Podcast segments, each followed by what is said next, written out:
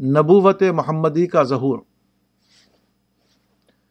ایک طرف افریقہ اور دوسری طرف ایشیا اور یورپ کے وسط میں عرب کا جزیرہ نما قدیم آباد دنیا کا جغرافی قلب معلوم ہوتا ہے۔ مگر قدیم زمانے کے سیاسی حوصلہ آزماؤں میں کوئی نہیں ملتا جس نے اس علاقے کو اپنی سلطنت میں شامل کرنے کی کوشش کی ہو۔ تمام فوجی مہمیں عرب کے سرحدی علاقوں یعنی عراق، شام، فلسطین، لبنان اور یمن پر آ کر ٹھہر گئیں۔ اس سے آگے نجد و حجاز کے علاقے کو اپنی قلم رو میں شامل کرنے کی ضرورت انہوں نے نہیں سمجھی، کیونکہ تین طرف سے سمندروں سے گھرا ہونے کے باوجود یہاں ان کے لیے خشک پہاڑ اور اڑتی ہوئی ریت کے سوا اور کچھ موجود نہ تھا۔ اسی بے آب و گیا وادی کی مرکزی بستی مکے میں پیغمبر اسلام محمد بن عبداللہ صلی اللہ علیہ وسلم پیدا ہوئے۔ آپ کے والد عبداللہ بن عبد المطلب آپ کی پیدائش سے چند ماہ پہلے انتقال کر گئے۔ والدہ کا انتقال بھی اس وقت ہو گیا جبکہ آپ کی عمر ابھی صرف چھ سال تھی۔ اب آپ کے سرپرست، آپ کے دادا عبد المطلب بن ہاشم تھے، تاہم، دو سال بعد وہ بھی اس دنیا سے چلے گئے۔ آخر عمر میں آپ کی سرپرستی آپ کے چچا ابو طالب بن عبد المطلب کے حصے میں آئی۔ مگر ہجرت کے تین سال پہلے آپ کی زندگی کے مشکل ترین مرحلے میں ان کے لیے بھی موت کا پیغام آ گیا۔ اگرچہ فطرت سے آپ نے بڑی شاندار شخصیت پائی تھی۔ بچپن میں آپ کو دیکھنے والے کہہ اٹھتے، ان لحاد الغلام لشانن اس لڑکے کا مستقبل عظیم ہے۔ جب بڑے ہوئے تو آپ کے شخصی روب و وقار کا حال یہ تھا کہ حضرت علی کے الفاظ میں مراہ بدیہ حابہ و من خالتا احبہ، جو آپ کو پہلی بار دیکھتا معروب ہو جاتا، جو ساتھ بیٹھتا وہ آپ سے محبت کرنے لگتا۔ مگر چالیس سال کی عمر میں جب آپ نے دعوت نبوت کا آغاز کیا تو لوگوں کو آپ کا دعویٰ اتنا حقیر معلوم ہوا کہ انہوں نے کہا ہادہ ابن ابی کبشا یکلم من السما اس کا مطلب تھا، دیکھو، یہ فلاں دیہاتی لڑکا، وہ سمجھتا ہے کہ آسمان سے اس کو وہی آتی ہے۔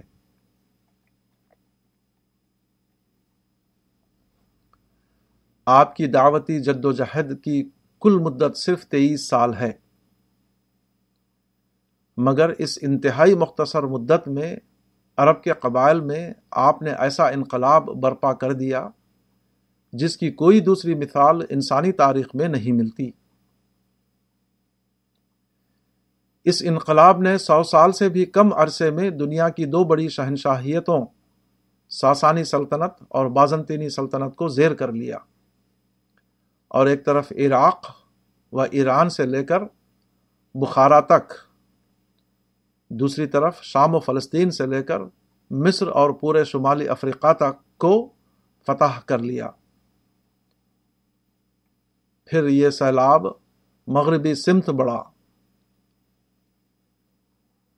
اور سات سو گیارہ عیسوی میں جبرالٹر سے گزر کر اسپین اور پرتگال میں داخل ہو گیا۔ مغربی یورپ میں قافلہ اسلام کی پیش قدمی سات سو بتیس عیسوی میں شاہ فرانس چارلس کا کارل نے تور کے مقام پر روک دی۔ تاہم، دو صدیوں تک یورپ کے سلیبی جنگوں اور اس کے بعد تاتاریوں کے بے پناہ حملوں کے باوجود پندرہویں صدی تک اس کو کوئی حقیقی نقصان نہیں پہنچا، جبکہ انہوں نے اپنے اندرونی اختلاف کی وجہ سے اسپین کو کھو دیا۔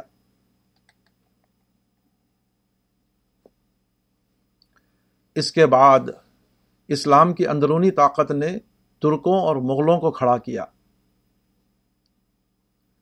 ترکوں نے چودہ سو ترپن میں خستنتنیا کو فتح کیا اور مشرقی یورپ میں یوگوسلاویا تک پہنچ گئے۔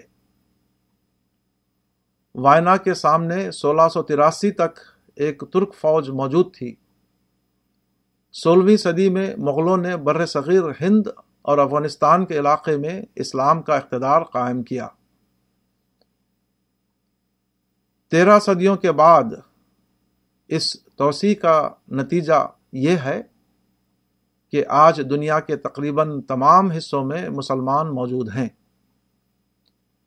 ایشیا اور افریقہ سے لے کر یورپ تک تقریباً چار درجن ممالک کا ایک مسلم علاقہ بن چکا ہے۔ معتمر عالم اسلامی کے شائع کردہ عالمی مسلم گزٹر انیس سو پچہتر کے مطابق آج دنیا بھر میں اہل اسلام کی تعداد نبے کروڑ ہے۔ یہ سب جو ہوا، اس تیئیس سالہ عمل کا نتیجہ تھا جو پیغمبر اسلام صلی اللہ علیہ وسلم کی رہنمائی میں عرب میں انجام دیا گیا تھا۔ تیئیس سال کی مدت میں ایک ایسا انقلاب آنا جو نہ صرف تاریخ انسانی میں دائمی طور پر ثبت ہو جائے، بلکہ خود اپنی ایک مستقل تاریخ پیدا کرے، کسی انسان کے بس کی چیز نہیں۔ یہ ایک خدائی معاملہ تھا اور اسی نے اس کو انجام دیا۔ بدر کی فتح کے بعد جب مسلمان واپس ہوئے تو روحا کے مقام پر کچھ لوگ ملے جنہوں نے ان کو فتح کی مبارک بات دی۔ سلما بن سلامہ نے جواب دیا، تم لوگ کس چیز کی مبارک بات دے رہے ہو؟ خدا کی قسم، یہ تو گویا بندھے ہوئے اونٹ تھے جن کو ہم نے زباہ کر دیا۔ کلّا بل الموقلت فنحو نہ ہاں تہذیب سیرت ابن حشام، صفحہ ایک سو ترپن۔ ایسا معلوم ہوتا ہے کہ اللہ تعالیٰ نے خصوصی اہتمام سے پیشگی اس کے اسباب فراہم کر دیے تھے۔ عرب کے خشک جغرافیہ میں ایک ایسی قوم جمع کر دی گئی جس میں صحرائی زندگی کے نتیجے میں کردار کی صلابت غیر معمولی حد تک پائی جاتی تھی۔ وہ اقرار اور انکار کے درمیان کسی تیسری چیز کو نہ جانتے تھے۔ ان کے اندر وہ تمام فطری خصائص پوری طرح محفوظ تھے جو کسی تحریک کا مجاہد بننے کے لیے ضروری ہیں۔ پھر عرب کے جزیرہ نما کے گرد اس وقت کی دنیا کی دو سب سے بڑی سلطنتیں قائم کر دی گئی تھیں، بالکل فطری تھا۔ کہ وہ اپنے پڑوس میں ایک نئی ابھرتی ہوئی طاقت کو برداشت نہ کریں اور اس کے خلاف جارحیت کا آغاز کر دیں۔ اس طرح ان کی جارحیت اہل اسلام کے لیے جواز فراہم کر دے کہ وہ دنیا کے اس سرے سے، اس سرے تک ملکوں کو فتح کرتے چلے جائیں۔ کیونکہ عملاً اس وقت کی تقریباً تمام دنیا انہی دونوں جارح قوموں کا علاقہ تھیں یہ ایک حقیقت ہے کہ اسلام کی لڑائیاں دوسروں کے خلاف جرحیت نہیں تھیں، بلکہ یہ دوسروں کی جرحیت کا جواب تھا جو ہمیشہ تمام دنیا میں جائز سمجھا گیا ہے۔ اس طرح جو واقعات ظہور میں آئے ان کی اہمیت صرف سیاسی نہ تھی۔ اس سے زیادہ بڑی بات یہ تھی کہ اس انقلاب کے ذریعے انسانی تاریخ کے بند دروازے کو کھول دینا مقصود تھا۔ اس کے ذریعے وہ انقلاب آنا تھا جو دین حق کو ایک تاریخی حقیقت بنا دے۔ جو اس سے پہلے تاریخی واقعے کی حیثیت حاصل کرنے سے محروم تھا۔ وہ پریس کا دور لے آئے، جس کے بعد قرآن کی دائمی حفاظت کا انتظام ہو جائے۔ آزادی اور جمہوریت کا زمانہ آئے، جو دائیان حق کے لیے، حق کی اشاعت کی راہ سے تمام مصنوعی رکاوٹوں کو ہٹا دے۔ اس سے طبیعتی علوم کی وہ دریافتیں ظاہر ہوں، جو دین کی صداقت کو اقلیاتی سطح پر مدلل و مبرہن کر دیں۔ اس انقلاب کا اس سے بھی اہم پہلو یہ ہے کہ نبی کے ذریعے اللہ تعالیٰ نے قیامت سے پہلے قیامت کا منظر دکھا دیا۔ سچے لوگوں کو آپ کے ذریعے غالب کر دیا گیا، جو آخرت میں دائمی برتری حاصل کریں گے۔ اور برے لوگوں کو آپ کے ذریعے مغلوب کر دیا گیا، جو آخرت میں دائمی پستی اور مغلوبیت کا شکار رہیں گے۔ تاریخ کا یہ اندودناک منظر ہے کہ خدا کے سچے پرستار یہاں ہمیشہ دبے اور پسے ہوئے نظر آتے ہیں۔ اور دولت اور اقتدار کو پوجنے والوں کو یہاں تفوق حاصل رہتا ہے۔ تمام انبیاء اور صلحہ کی تاریخ یہی بتاتی ہے۔ یہ صورتحال حقیقی صورتحال کے بالکل برعکس ہے۔ کیونکہ بالآخر جو ہونے والا ہے، وہ تو یہ کہ خدا اپنے پرستاروں کو دائمی عزت اور برتری عطا فرمائے گا۔ اور جو لوگ اپنے نفس کی اور دنیا کی پوجا میں لگے رہے ان کو ہمیشہ کے لیے دلت اور رسوائی میں دھکیل دے گا۔ یہ دنیا امتحان کی جگہ ہے۔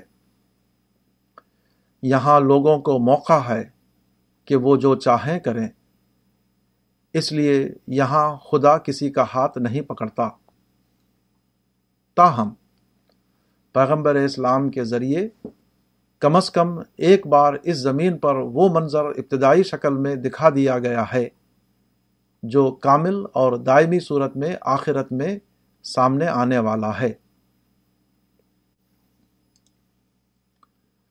آپ صلی اللہ علیہ وسلم کے ساتھی، جن کا حال یہ تھا کہ ان کے گھروں کو اجاڑ دیا گیا، جن کے لیے زمین کو تنگ بنا دیا گیا۔ جن کی معاشیات تباہ کر دی گئیں، جن کو اس قدر خوف و حراس میں مبتلا کیا گیا کہ ان کو ہر وقت یہ اندیشہ لگا رہتا کہ لوگ انہیں اچک لیں گے، ان کو عزت اور اقتدار کے تخت پر بٹھا دیا گیا۔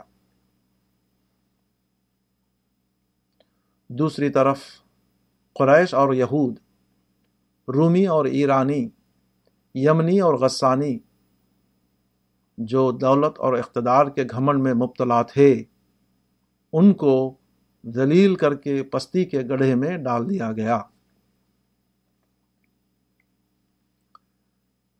ہر نبی جو خدا کی طرف سے آتا ہے، وہ زمین پر خدا کی عدالت ہوتا ہے۔ اس کی معرفت خدا اپنے ان فیصلوں سے لوگوں کو باخبر کرتا ہے۔ جس کو وہ آخرت میں براہ راست خود سنانے والا ہے۔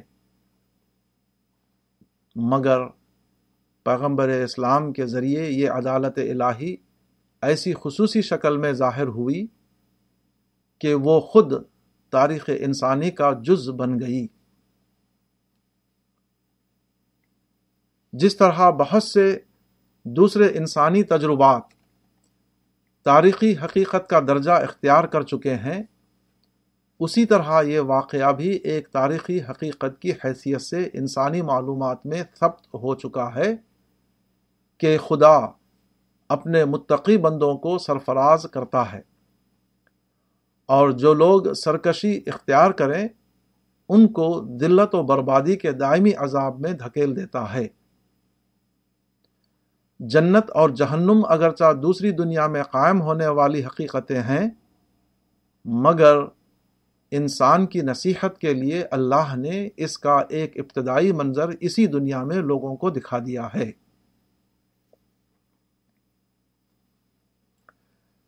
حقیقت یہ ہے کہ نبوت محمدی کا ظہور خدا کی خدائی کا ظہور تھا۔ اسی لیے انجیل میں اس کو خدا کی بادشاہت سے تعبیر کیا گیا ہے۔ آپ کے لائے ہوئے انقلاب کی بلا شبہ سیاسی اور عمرانی اہمیت بھی ہے اور دوسری بہت سی اہمیتیں بھی۔ مگر اس کی سب سے بڑی اہمیت یہ ہے کہ وہ انسان کو خدا کے جلال کا مشاہدہ کراتا ہے۔ وہ خدا کی عدالت کا منظر دکھا رہا ہے۔ اس نے ان حقیقتوں کو آخرت سے پہلے انسان کے سامنے بے نقاب کر دیا ہے، جن کو انسان آخرت میں اپنی کلی شکل میں دیکھے گا۔